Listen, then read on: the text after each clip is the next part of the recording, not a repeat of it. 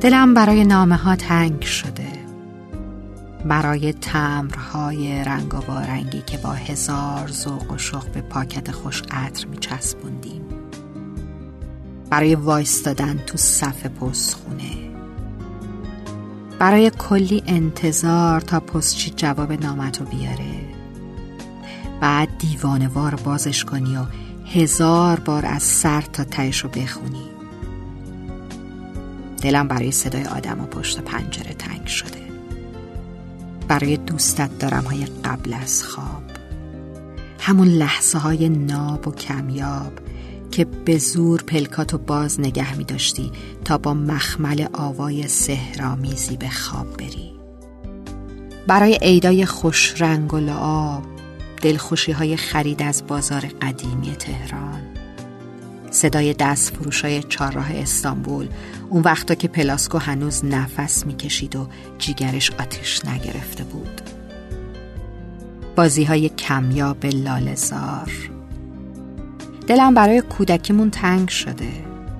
برای شادی بیدلیل آدما و خنده های زلال و کودکانه توی پارک ها برای زیرانداز و گاز پیکنیکی و یه لغمه نون و دل خوش.